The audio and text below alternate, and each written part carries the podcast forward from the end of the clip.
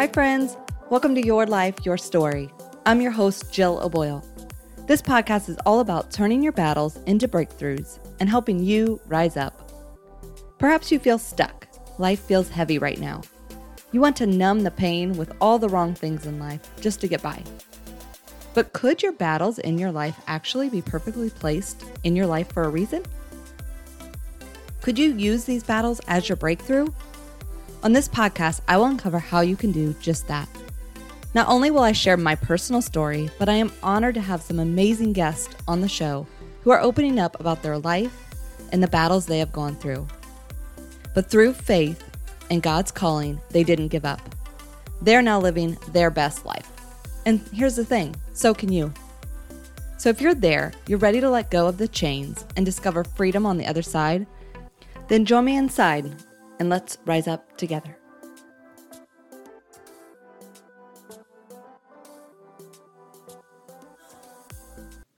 Hello, friends. Welcome back to another episode of Your Life, Your Story Rise Up. Hey, how about those guest hosts that I had on the past two weeks? Are they amazing or what? If you haven't listened to the previous two episodes with Michelle Corio and Destiny Harris, I would highly recommend that you go back and listen to those episodes. They are truly amazing women who are turning their battles into their breakthrough and now following their purpose and their mission and helping empower other women to do the same. So go and check them out. Also, I'm currently meeting with some other guest hosts and excited to have them join the show. They'll be coming on and sharing their stories in the upcoming months. So, speaking of that, if you or someone you know is a woman making an impact, I would love to hear your story. I'm looking for women who have turned their battle into a breakthrough, have found their purpose in life, and are just thriving or making a difference in the world for a purpose that matters to them or to you. So if you know someone or it's you, give me a shout. You can find my information in the show notes below. And while you're at it, if you're enjoying this show, take a moment right now and hit pause. Go to the bottom of the show and leave a star rating and review. These ratings actually do matter and help my podcast reach more listeners. And personally, I love hearing your feedback and I truly appreciate every one of you. So, I don't know about you, but I'm trying to manage a summer schedule. And by that, I mean white knuckling every summer day because I can't afford any extra expenses and trying to keep up with work and having kids at home. And for me, I have two boys at ages that feel like they need to be entertained at all times. Anybody relate? So this can cause your work productivity or focus to be slightly lacking. Actually, let's be real. Non-existent is more like it. But I am cherishing these days because if I'm honest, I've never had this flexibility in my entire career life. The ability to be home, available and present for my children, like freedom to work wherever I want, whenever I want, whenever I can, and be a mother 100% of the time. I realize the kids will be back in school in a very short few weeks, and it will be in that time that the early alarm clock will start going off the focus zone will be in check from 7 until 3 p.m. So, you know what? I'm giving myself some grace. I mean, we really all do need a summer break, don't we? And I don't think I'm the only mama in this world juggling the same craziness right now. So, if you're like me, cut yourself some slack, moms. You're doing great. These days will be gone far too soon, and perhaps we can't see it now, but I'm sure. Am I sure? I think so. I think we'll miss these days someday. So, speaking of our wonderful children, the topic for today's episode is how to lead like a six year old. You all know my love for baseball, so you shouldn't be surprised by now that I'm going to talk about a proud baseball mom moment. Sorry, not sorry. Although, you know what? It is really funny how much I get fired up over my kids' baseball games. I have so much passion for seeing these kids leave it all on the field. They just cheer each other on and the camaraderie they have for one another. And man, when they win, I mean, your heart as a mom just melts seeing their smiles as wide as the sky. It, nothing can take that joy from me. And it's funny because I was never a competitive person in the concept of sports. I mean, my athletic ability consisted of running around a track and cheerleading. And so by my senior year, I dropped the track gig and just stuck with cheerleading, realizing I was way better at this and there was no competitive nature involved other than motivating the hell out of the fans and getting them fired up. I mean, are you surprised that I was a cheerleader? Motivating people, helping them rise up? Clearly, I should have found my calling back in high school. Come on. So, back to baseball. The other weekend, we went 5 and 0 and won the championship game. And on the drive home, after we just won the, the championship, my husband, Jack, the, also the head coach, started to talk to my oldest, who just played all weekend and was sporting a shiny big championship ring on his finger proudly. Coach Jack started talking about the game and things that went wrong during the game and some plays that could have gone better and things the entire team needs to work on and things that he's coached over and over and the team is still falling short on nailing some of these skills. This went on for a little bit. And my oldest agreed and told his father and coach he would work on it for the next game. And no fault to my husband, he has a passion for coaching and he does it for the love of these boys. I mean, no one else would dedicate one to two practices a week and every weekend of their summer to baseball if they didn't have a love for the game and a love for these children.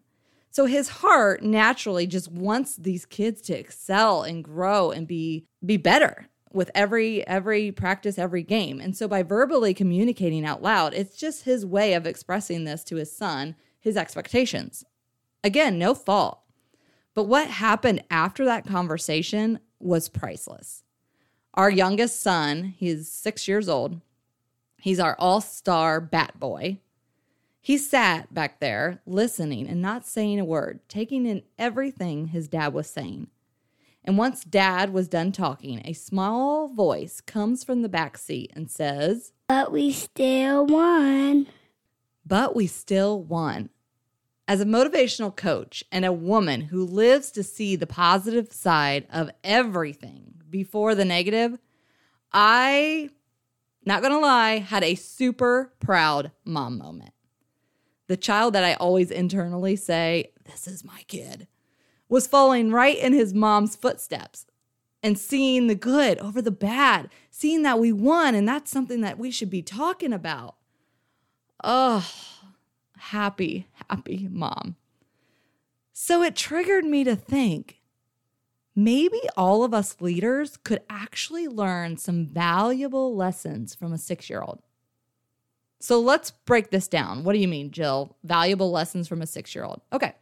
Well, here's what I'm thinking here is what I would describe some characteristics of a six year old. One, they see the world with no negativity. They have a positive, for the most part, mindset. So in Brock's comment, the six year old, he refused to see the errors that his dad, the coach, was pointing out. He was protecting his big brother. And he wanted to keep reminding us all in that car that we still won. So, as a great leader, it's something to keep in mind. We should be looking at the positive over the negative. See what success looks like. If we had success, what worked? What were the strengths of the team? Hone in on those skills and expand on that. What did you do differently this time to get that client or to excel in that project that made it work so great. Keep going, keep winning. You're still winning. Okay, number two about a six year old, they love to challenge the word no. What six year old do you know gladly accepts the word no? I mean, very few, right? Or at least in my situation, I battle my six year old probably daily on this word no. They're little negotiators. They look at you with this cuteness and eyes that are piercing, and, and they persist to plead why their reasoning is better than your no. Or they negotiate for something different. Okay, well, if I can't have ice cream, then can I have one small piece of candy? Okay, fine. Sure. Okay, can I have two? Okay, now, kid, I'm done. Always negotiating, though, right? Six year olds always negotiate, they rarely go down without a fight. So, what can we learn as leaders? Challenge your team, clients, and peers on the word no.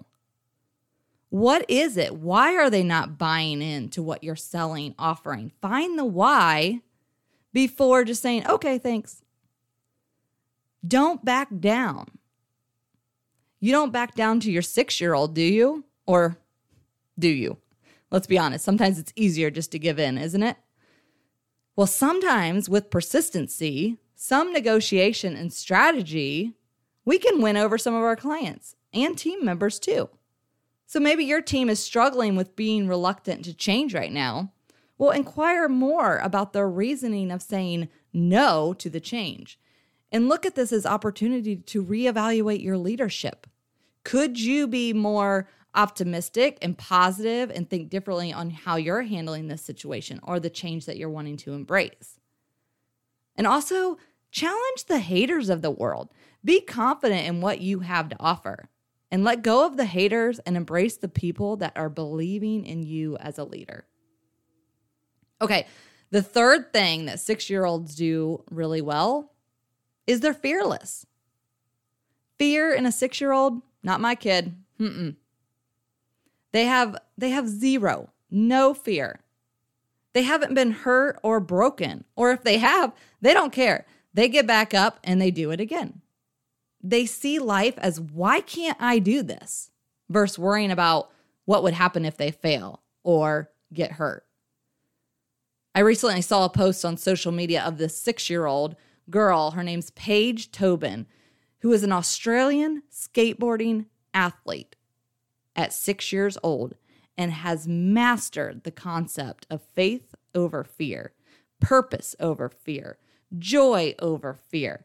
She has several sponsorship deals, awards. She has over 3,000 followers on social media, and all of that, all of that means nothing to her because she's just doing what she loves to do. She let go of limiting beliefs that she was too small, that she was a girl, that she could potentially get seriously injured trying to skate with the big boys. And her mother, I read this article, and her mother commented that Paige has always had this unique athletic ability since she was age two. And she's always been a girl that just pushes the limits. And her mom was like, I saw it and I couldn't stop her. So, as leaders, we need to take chances we need to be fearless at times. Start talking about what could go right versus what could go wrong. When mistakes happen, tweak them. Get your big girl panties back on and dive in again. And go after what you want. Be the six year old girl inside you again. Be the leader that's fearless and stop playing small in the sandbox. Be a fearless leader be unstoppable. Okay, the fourth thing that I see that six year olds embrace is confidence. Have you ever looked at a six year old and thought, yep, they definitely dressed themselves today? They're sporting that Spider Man t shirt with neon green shorts and cowboy boots, and they've identified themselves as I'm Spider Cowboy and I look good. Or maybe the girl that has the sparkly pink dress on with sequins all over, messy side ponytail, and sporting rain boots. And she calls herself the Princess Rainmaker. They are totally rocking it and they are confident and they have no idea why you will not let them go to the grocery store looking like that. They are embracing their independent nature. And you know what? As much of a control freak of a mom that I am, or as I really as I was, as I start to get older, I'm starting to realize how much children do need that. They need to embrace their independence and who they are.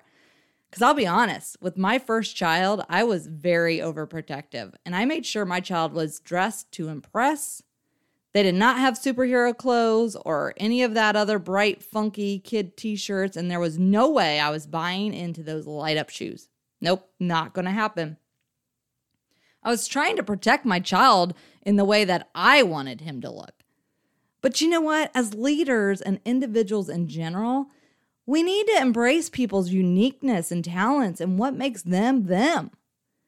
Let your teammates be them. When you let them be confident, embrace their unique gifts and talents, they feel comfortable and in line with being themselves, which improves their happiness and productivity in their job, purpose in what they do, and freedom to be authentic in their workplace.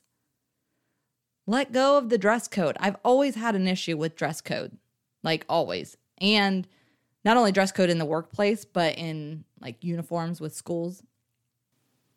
It's like we are trying to say to thrive here, you must all look, act, and dress alike.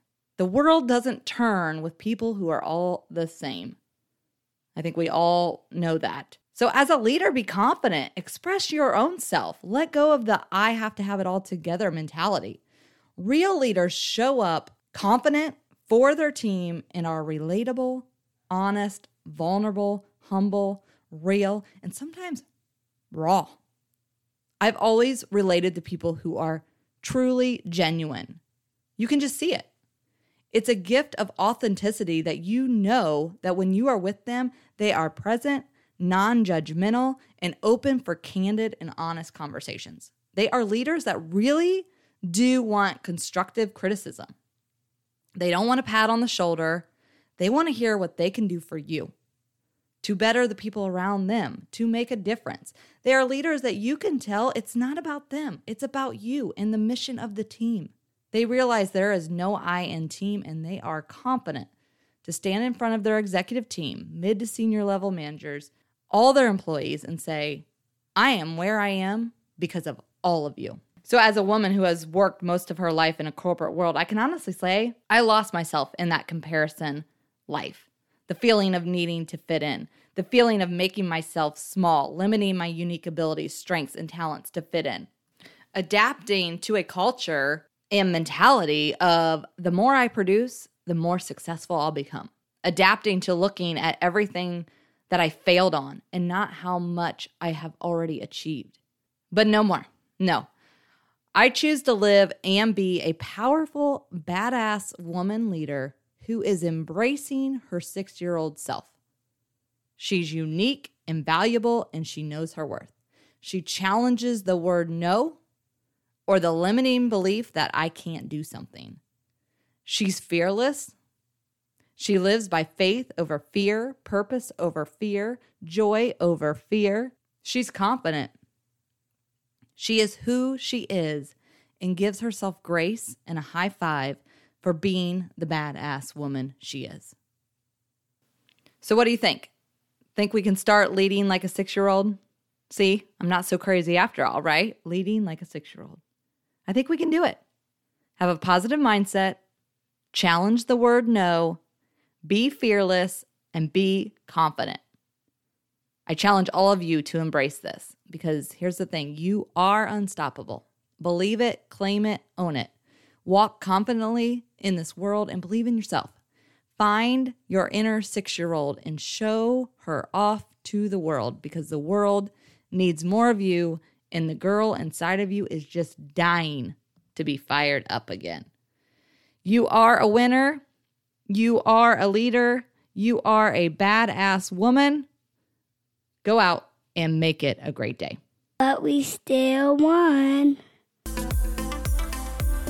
Okay, friends, that is it for today. If you like this episode, please give it a like and share it with a friend. To make sure you stay up to date and never miss an episode, go ahead and hit the subscribe button. I love helping you rise up. Until next time, go out and make it a great day.